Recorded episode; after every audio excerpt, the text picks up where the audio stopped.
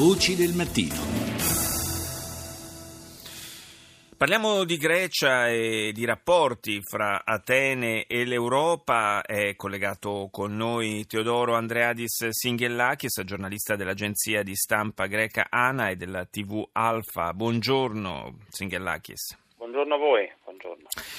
Dunque, eh, ieri il eh, commissario europeo agli affari economici, il francese Pierre Moscovici, ha detto i numeri dell'economia greca, che è tornata a crescere, dimostrano che gli sforzi e le riforme cominciano a pagare.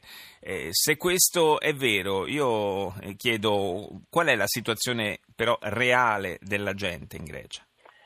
Ma la situazione reale della gente è che ovviamente eh, dovendo esserci la crescita secondo le famose previsioni di quest'anno al 2,7 ancora comunque eh, queste, mm, questi effetti positivi non si sono fatti sentire, nel senso che c'è stata una piccola riduzione della disoccupazione, sì al 23%, e che sono stati fatti tanti tanti sacrifici eh, imposti dall'accordo dell'estate 2015. C'è una grande stanchezza, questo è ovvio, e ci si augura soprattutto che vengano riconosciuti questi, questi sacrifici. Eh, mentre eh, a quanto pare eh, i creditori stanno chiedendo ulteriori eh, sacrifici e l'impressione della gente è che si possa trattare di un, di un processo senza fine. Eh, la stanchezza è ovvia perché dopo sette anni di austerità eh, e dopo che l'Europa sembra essersi accorta, accorta che questa austerità eh, senza limiti ha portato dei danni, comunque il paradigma della Grecia continua a essere trattato sempre nello stesso modo. D'altra parte, la scorsa settimana il ministro delle finanze tedesco ha detto chiaramente che il suo paese non è disposto a eh, prendere in esame ipotesi di riduzione o cancellazione del debito ellenico, eh, quindi questa è un po' una, eh, una porta in faccia rispetto a qualunque ipotesi di alleggerimento della, della situazione, del carico che si porta eh, dietro Atene. E in questi mesi il, il governo è riuscito eh, a mediare in qualche modo tra le pressioni eh, di Europa e Fondo Monetario e le esigenze però eh, di, di, della popolazione, della gente. Ah, eh, siamo di nuovo in un uh, momento molto delicato perché la Grecia aspetta la conclusione della seconda valutazione dei progressi compiuti nell'applicare appunto quanto pattuito nell'estate 2015, però eh, Fondo Monetario Internazionale e, e l'Europa eh, chiedono soprattutto il Fondo di varare adesso nuove misure di eh, austerità, di fatto tagli alle pensioni, eh, di fatto eh, aumento della no tax area da applicare dopo il 2018 se non eh, verranno seguite le direttive sulla politica economica e sul risanamento. Ecco, varare adesso nuovi tagli per un paese che ha avuto 10 riduzioni delle pensioni sarebbe un messaggio politico eh, devastante, diciamo così. E non è un caso che poi ci sono opinioni come quella espressa dall'economista Giulio Sapelli oggi sul manifesto, eh, al collega Veronica Forcella, che dice che forse la Grecia dovrebbe guardare a questo punto eh, alla Russia per eh, riuscire a rimettere in riga l'Europa e non farci fare più queste richieste assurde. È un'opinione eterodossa che però fa vedere quanto la Grecia sia stremata eh, da, da queste richieste. E quali sono i sentimenti popolari nei confronti anche del governo, che è in una situazione oggettivamente molto difficile?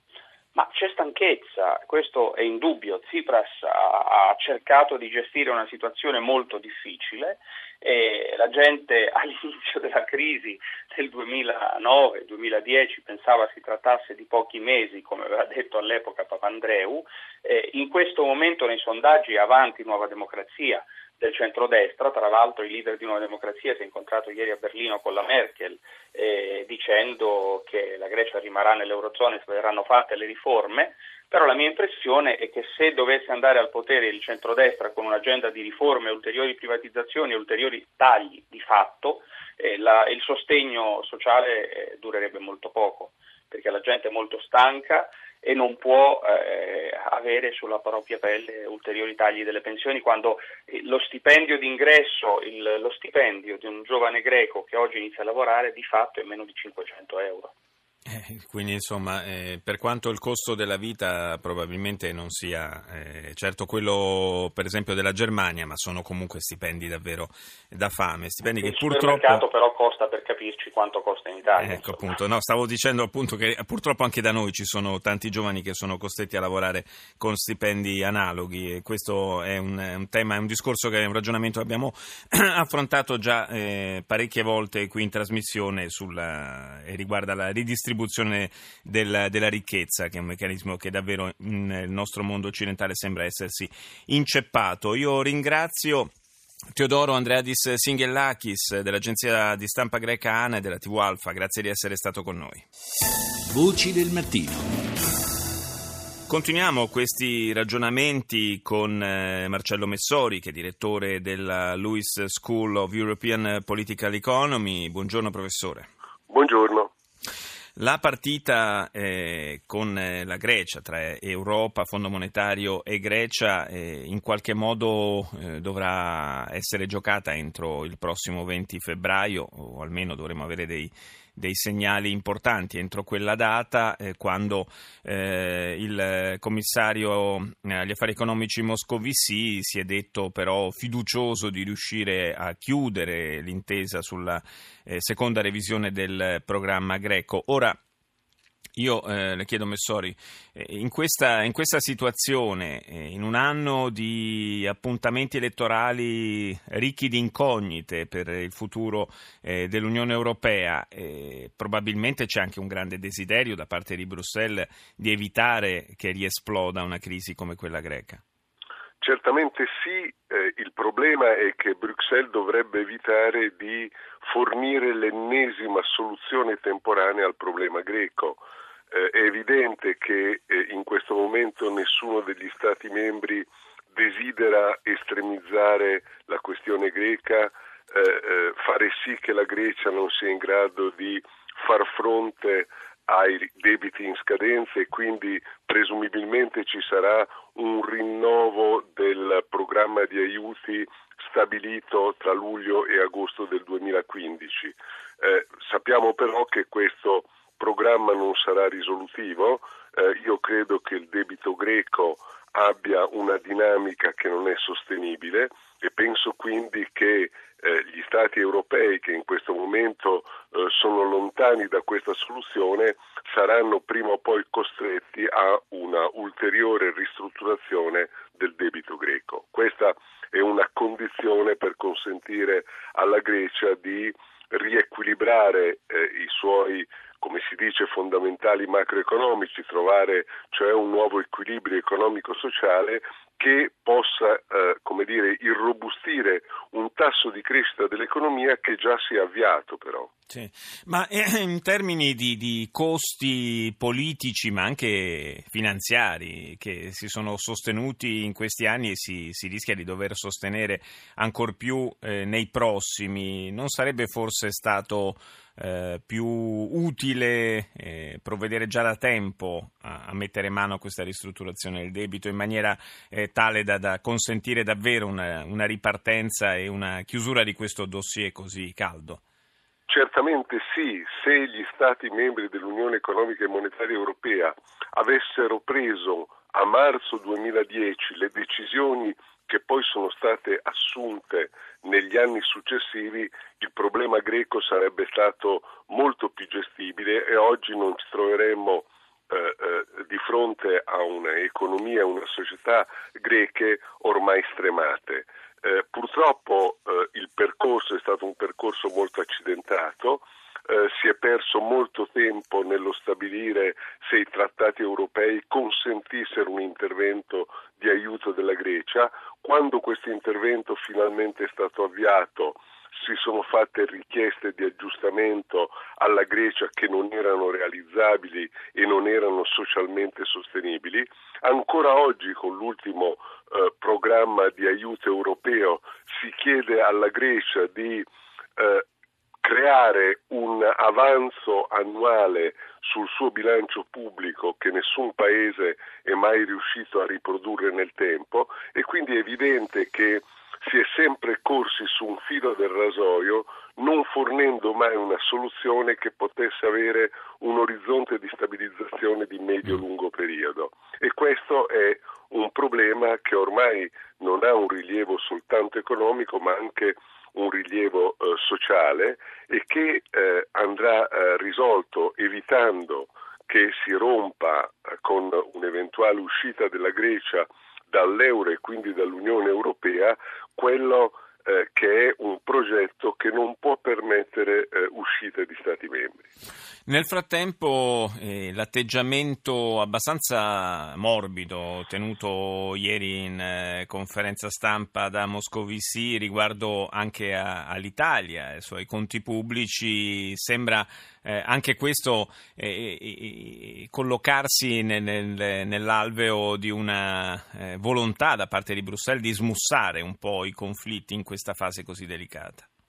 Sì, naturalmente non possiamo paragonare l'economia italiana all'economia greca, eh, l'economia greca è un'economia strutturalmente debole, l'economia italiana ha indubbi punti di forza, vi è però un tema comune che è l'elevato debito pubblico che nel caso dell'Italia è aggravato dal fatto che i tassi di crescita del nostro paese sono molto eh, bassi eh, da molto tempo, eh, l'Italia è stato il paese che ha avuto la più severa eh, recessione e stagnazione nell'ambito della crisi europea e ancora oggi ha un tasso di crescita molto esiguo rispetto agli altri paesi. Quindi eh, l'Europa è molto preoccupata da questo binomio alto debito pubblico, basso tasso di crescita, perché naturalmente questo eh, peggiora il rapporto tra debito pubblico e eh, eh, reddito prodotto dal nostro paese. Quindi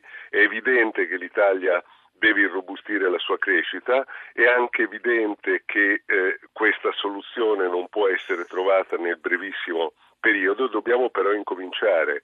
Eh, la sensazione è che l'Europa si sia preoccupata troppo degli aggiustamenti di breve termine, ma d'altro canto il governo italiano, o per meglio dire i governi italiani, non abbiano mai avuto l, eh, la, il coraggio o la possibilità di lanciare un progetto di medio periodo che eh, irrobustisse eh, la nostra capacità di crescere e se noi rinviamo continuamente soluzioni di medio periodo non riusciremo mai a sciogliere eh, il bandolo della matassa. E un altro aspetto preoccupante che è stato anche messo in luce, sottolineato in questi giorni da parte del, dell'Unione Europea è il, eh, oltre al basso tasso di crescita anche eh, il, eh, la scarsa ripresa dell'occupazione, anche questo è un segnale che non, non fa tanto ben sperare per il prossimo futuro. Assolutamente sì, e le due cose naturalmente sono collegate. Certo.